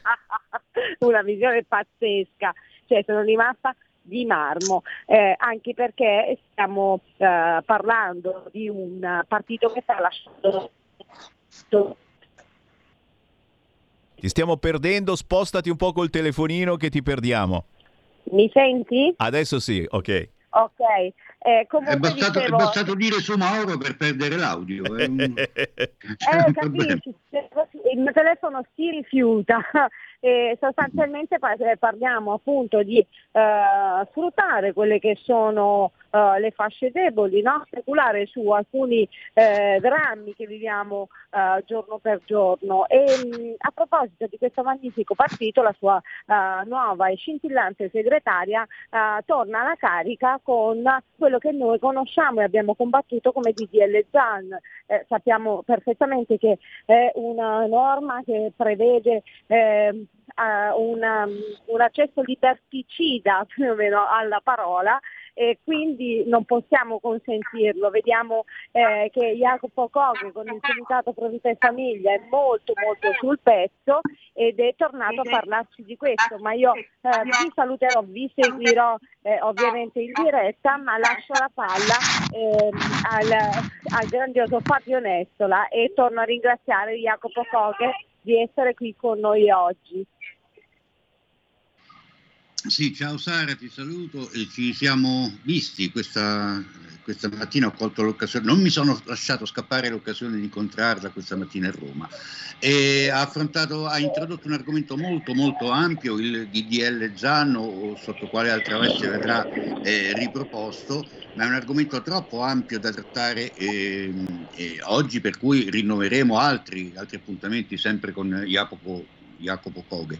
E quello, oggi vogliamo puntare i riflettori su un aspetto in particolare, sulla maternità surrogata, utero in affitto, come lo si voglia chiamare, perché, per, ehm, eh, perché è l'argomento che ha tenuto banco a ridosso della, della festa del papà con la manifestazione milanese, con eh, quella che hai citato, la, la, eh, segretaria del, di- del PD e con le, le famiglie arcobaleno in piazza. Ecco, quello che mh, stride, quello che colgo come domanda provocatoria da fare al nostro amico Jacopo, è di una, di una certa incertezza, un certo, posso definirlo un cortocircuito anche all'interno della, della sinistra, dei progressisti, perché se da una parte viene rivendicato a gran voce il diritto, diritto dell'adulto, di, eh, di avere dei figli, dall'altra parte eh, ci sono diverse voci dissonanti, a partire da Marina Terragni, femminista storica, continuare con, con Marco Rizzo per arrivare fino a Vladimir Luxuria,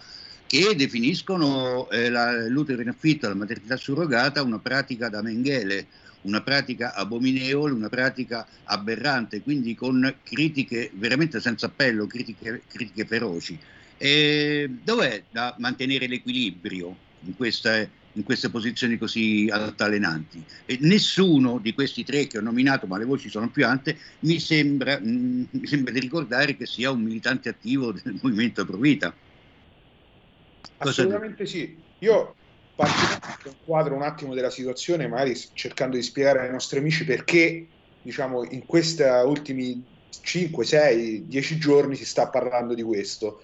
Per due semplici motivi. Uno perché l'Europa vorrebbe imporre a tutti gli Stati membri un certificato di filiazione europea, ossia se uno Stato riconosce eh, un bambino con due genitori, questo certificato di eh, filiazione, quindi quei due sono genitori, eh, deve essere riconosciuto anche da tutti gli altri Stati membri. Qual è il problema? È che in alcuni Stati è eh, consentita eh, la pratica dell'utero in affitto. Quindi per questo è uscito fuori il tema dell'utero in affitto, perché una coppia di persone dello stesso sesso per dotarsi di un bambino deve ricorrere per forza di cose all'utero in affitto o alla eh, fecondazione eterologa. Eh, nel frattempo è successo che il ministro degli interni ha emanato una circolare per vietare le trascrizioni di figli avuti all'estero, quindi la trascrizione in Italia, eh, per coppie di uomini dello stesso sesso. Quindi per due coppie di uomini è impossibile registrare che quel bambino eh, che per quel bambino entrambi sono genitori. Da qui si è aperto il caos e il pandemonio sulla questione dell'utero in affitto. E come dicevi bene tu, ci sono diverse voci contrarie, perché l'utero in affitto, spieghiamo anche questo che cos'è, è una pratica, aperta parentesi, barbara, chiusa parentesi, eh, attraverso la quale dei committenti affittano l'utero di una donna per gestare un bambino che al momento del parto verrà consegnato loro eh, dietro una ingente somma di denaro. Parliamo dai 20.000 ai 100.000 dollari. Il bambino può essere scelto su un catalogo, quindi si può scegliere anche eh, il colore degli occhi, il colore della carnagione, il colore dei capelli, eh, una vera e propria selezione. Eh, può essere scelta la madre surrogante. E e niente, quindi questa madre porterà in grembo, eh, gestirà questo bambino per nove mesi che poi consegnerà a questi ricchi compratori. Molte sono le voci, eh, diciamo, che eh, si sono levate contro questa pratica. Molto interessanti sono le voci delle femministe, diciamo, delle, potremmo definirle veterofemministe, perché eh, porca miseria, è una pratica che dovrebbe vedere contraria tutte le donne, perché le donne che vengono sfruttate, innanzitutto non sono ricche signore, borghesi, eh, manager, ma sono donne povere che lo fanno perché hanno bisogno di soldi, quindi c'è uno sfruttamento delle donne povere, uno sfruttamento del loro corpo. Ed è una cosa vergognosa, cioè questo non è progresso, questo è regresso, cioè sfruttare una donna perché gesti un bambino e poi acquistare il bambino è una pratica vergognosa. Il secondo punto molto interessante è il diritto del bambino. Questo bambino avrà diritto ad avere un papà e una mamma? Il papà e la mamma di questo bambino esistono perché, grazie a Dio, ancora nel 2023 per fare un bambino ci vogliono un uomo e una donna. Non è possibile farlo in altri modi. La natura è questa non si riesce a fare bambini in altro modo se non questo.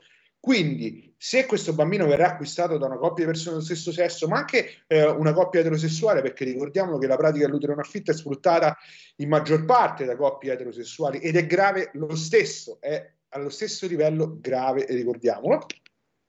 Questo bambino avrà diritto a conoscere le proprie origini, avrà diritto a conoscere chi sono il suo papà e chi sono la sua mamma ed è veramente fallace paragonare la pratica dell'utero in affitto con l'istituto dell'adozione perché l'adozione cerca di stabilire quello che la storia, la natura, i fatti hanno eh, diciamo rimosso, magari un lutto di un padre, di una madre, bambini abbandonati. Qui invece scientemente si priva il bambino di un papà e di una mamma. E quindi bene Marina Terragni che a nome di un gruppo di femministe ha detto no a questa pratica, no allo sfruttamento del corpo della donna. Bene anche Marco Rizzo perché lui la, la, mette anche dal punto di vista proprio dello sfruttamento delle persone più povere, quindi da un, punto, da un certo punto di vista eh, una sinistra che ancora diciamo, tiene fede a, a, ai propri ideali di 50 cosa che Rizzo, ne fa, Rizzo ne fa una questione di classe, infatti, assolutamente. È una questione di classe, cosa che oggi invece il PD è completamente appiattito, completamente schierato e completamente schiacciato su queste finte idee di progresso che non sono altro che in realtà è un nuovo schiavismo. Quindi si torna indietro. Noi che siamo contrari alla pratica dell'utero in affitto siamo i veri progressisti. Essere contrari all'utero in affitto è progresso. Diciamolo, diciamocelo perché è importante ribadire questo. Guarda, un'altra domanda provocatoria ti volevo fare, e che riguarda, prendo spunto da quello che hai detto, hai parlato espressamente di catalogo, no? Sono andato già da tempo un pochino a documentarmi online per le eh, aziende che offrono questo tipo di, di servizio in Italia e non solo in Italia. Bene, la- mh, quello, quello che colpisce, che stride veramente, dà proprio fastidio da leggere, almeno parlo a livello personale, è, è questo catalogo e sono i tariffari e sono le, le pubblicità che alcuni siti, non tutti in italiano fanno, non li pubblicizzo perché non mi va di, di- di, eh, di garantire dei click in più, per carità, però sono tutti screenshottati e leggo, leggo testualmente, e garanzie esclusive che coprono imprevisti che nessun'altra azienda copre, si va dal deterioramento degli embrioni nel trasporto al risarcimento in caso di aborto spontaneo, questo è gravissimo, al riavvio gratuito del programma in caso di morte del bambino nei primi due anni di vita. Il prodotto che viene offerto, perché si tratta di un pacchetto, è omnicomprensivo di tutte le pratiche burocratiche, anche legali, quindi io non lo so, ci vedo veramente il cinismo della vendita di una panda, cioè si offre un prodotto chiave in mano, tutto compreso, con due anni di garanzia. Qual è la tua opinione? Questo è frutto di una mentalità dell'ipercapitalismo, detta da Fusaro, la potrei definire il turbocapitalismo accelerato, ossia tutto è merce, bisogna guadagnare su tutto, l'uomo diventa un prodotto e bisogna fare business, business su tutto. Tutto questo è mosso da interessi, meri interessi economici, perché l'uomo deve nascere, consumare e morire. Questo è l'obiettivo. Questo è l'obiettivo anche di questo tipo di antropologia capitalista, che non ha eh, radici nessun tipo di cultura, nessun tipo di, di valori e non ha rispetto di nessun tipo di principi.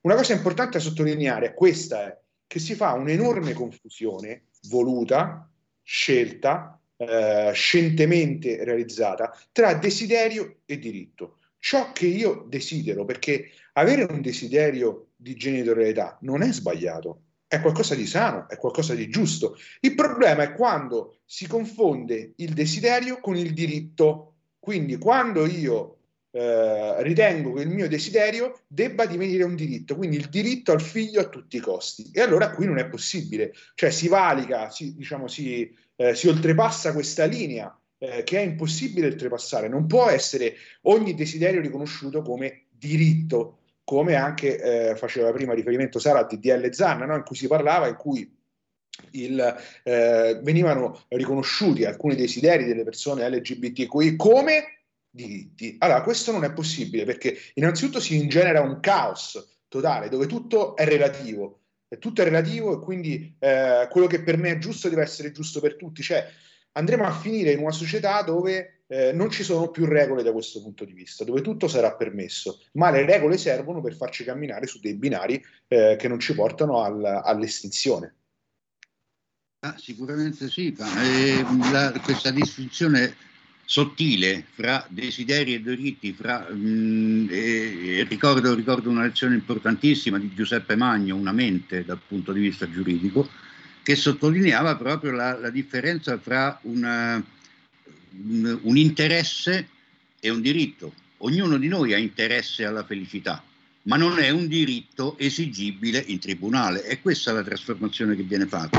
E su questo aggiungo un altro aspetto, un tale, un tale Tommaso Zorzi, mh, dovrebbe essere un VIP, forse uscito da qualche social, non lo so, ma ho letto le sue dichiarazioni, un suo filmato anche eh, piangendo, anche arrivato alle lacrime, rivendicava il diritto di essere padre perché paga le tasse.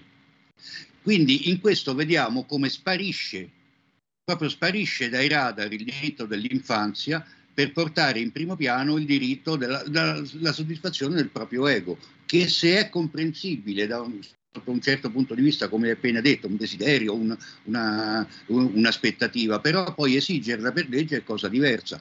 E su questo un'ultima eh, riflessione, perché eh, con Sara ne abbiamo parlato in diverse, diverse, credo un paio di anni fa, c'è stato un caso qui, qui in Italia di una, ehm, una signora che dava ripetizioni un- ad un ragazzo e è rimasta incinta, ha consumato dei rapporti sessuali con questo ragazzo tredicenne, è rimasta incinta e, mh, e sono finiti a processo sia lei che il marito, lei per eh, violenza sessuale nei confronti di, una- di un ragazzo infraquattordicenne ed il marito per aver iscritto all'anagrafe il figlio a proprio nome. Cioè lui l'ha fatto con un intento positivo, anche nobile se vogliamo, voleva eh, dare un futuro a quel bambino, voleva coprire eh, la- le manchevolezze della moglie e anche con il consenso di tutti, ma veramente tutti i soggetti coinvolti, la signora, il marito, il, il baby papà e la famiglia del baby papà, anche con il consenso di tutti, e iscrivere un bambino non proprio all'anagrafe come proprio è, è- a tutti gli effetti nel nostro paese è reato. Quindi un, un precedente esiste e oggi si chiede di legittimare quello che a tutti gli effetti è un reato. Cosa ci dici? Sì, assolutamente sì. Parto dalla prima considerazione su Zorzi. La dichiarazione che ha fatto, diciamo, in lacrime su Instagram è questa, dice sono gay e vorrei essere padre, ma non posso. Quindi quello che dicevamo prima, vorrei, desiderio, ma non posso essere padre perché ci sono dei limiti. Ma allora qui il problema però non è che Tommaso Zorzi è omosessuale, il problema è che due uomini non fanno un figlio e quindi non si può sacrificare la madre di un bambino sull'altare del desiderio solo perché uno è abituato ad avere sempre ciò che vuole pagando. Cioè non si ha il diritto questo di privare il bambino di una mamma, di strapparlo di una mamma, ma anche perché poi pensiamo a questi bambini quando cresceranno, quanti problemi avranno, quanti problemi avranno sapendo di essere stati eh, comprati, di essere un prodotto, di essere stati comprati, di essere stati strappati da eh, una mamma e da un, e da un suo papà.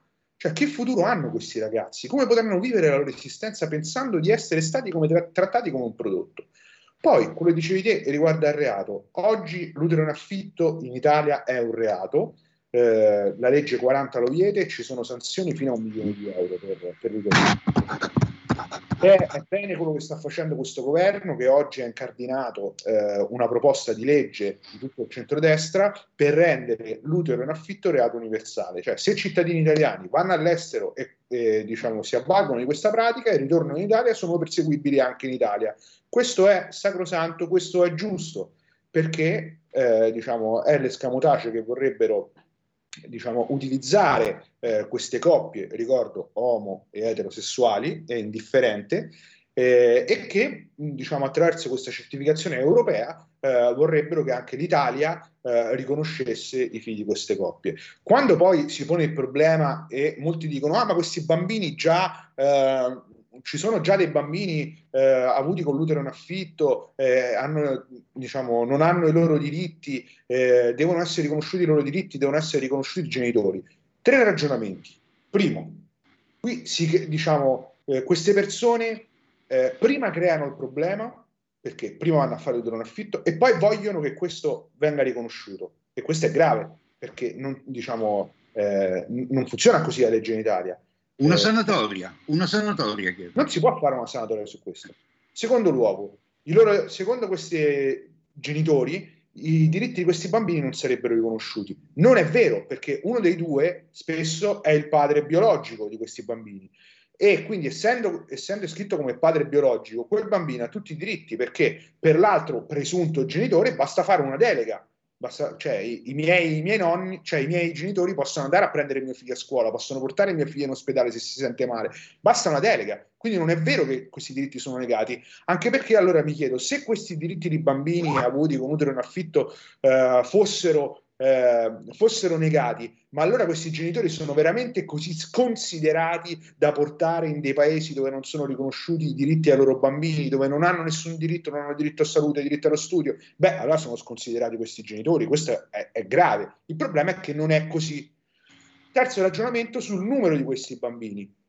Eh, Zan eh, va dicendo a destra e a manca in televisione che sarebbero circa 100-150 mila i bambini eh, di coppie di persone dello stesso sesso, i bambini arcobaleno, eh, figli di famiglie arcobaleno. Questo è un dato completamente falsato su una ricerca dei primi anni del 2000 e non è assolutamente così, non ci sono dati certi, ma è sull'ordine di qualche migliaia, perché quelli che dice Zanna sono dati proiettati e lo spirito a dimostrare il contrario.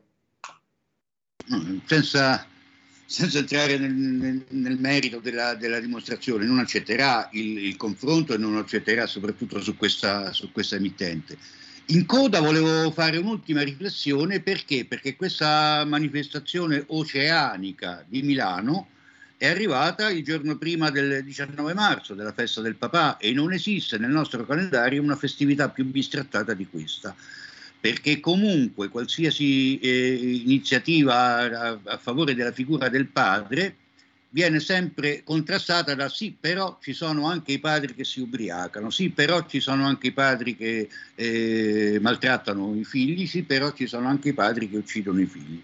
Cioè, semplicemente dire auguri per la festa del papà non si può fare perché questa figura deve essere eh, sminuita, deve essere denigrata continuamente, come se per- in occasione della festa della mamma poi si arrivasse a fare proclami, sì però c'è anche la Franzoni, sì però c'è anche eh, Veronica Panarello, anche le madri che uccidono i figli. Questo discorso sarebbe assurdo a ruoli invertiti, invece è quello che accade, accade con curiosa ricorsività per la festa del papà. Questo, un'ultima riflessione, poi chiudiamo sulla- sullo svilimento sulla- della, della figura paterna sistematico. Guarda, lo svilimento è proprio della figura maschile, cioè quello che vediamo oggi è l'uomo, il maschio che è completamente denigrato, va bene solo quando è assolutamente femminilizzato, edulcorato eh, e, e sottomesso. L'uomo, eh, diciamo, gli uomini, i papà hanno bisogno e necessitano di recuperare tutto il, loro ruolo, la loro figura, la loro mascolinità, inteso come termine corretto, cioè come giusta mascolinità, non eh, intesa come accezione negativa come si vorrebbe utilizzare oggi. Eh, noi abbiamo denunciato come Provite e Famiglia eh, la cancellazione in una scuola eh, della festa del papà eh, perché a detta della preside oramai non esiste più una famiglia, eh, un modello di famiglia naturale, ma esistono diversi tipi di famiglie, quindi non ha più senso eh, avere la festa del papà.